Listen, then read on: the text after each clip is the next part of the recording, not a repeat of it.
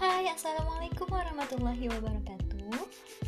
Kamu pasti mama ya Atau para tante-tante yang suka ditoel-toel sama ponakannya Untuk minta dibacain buku.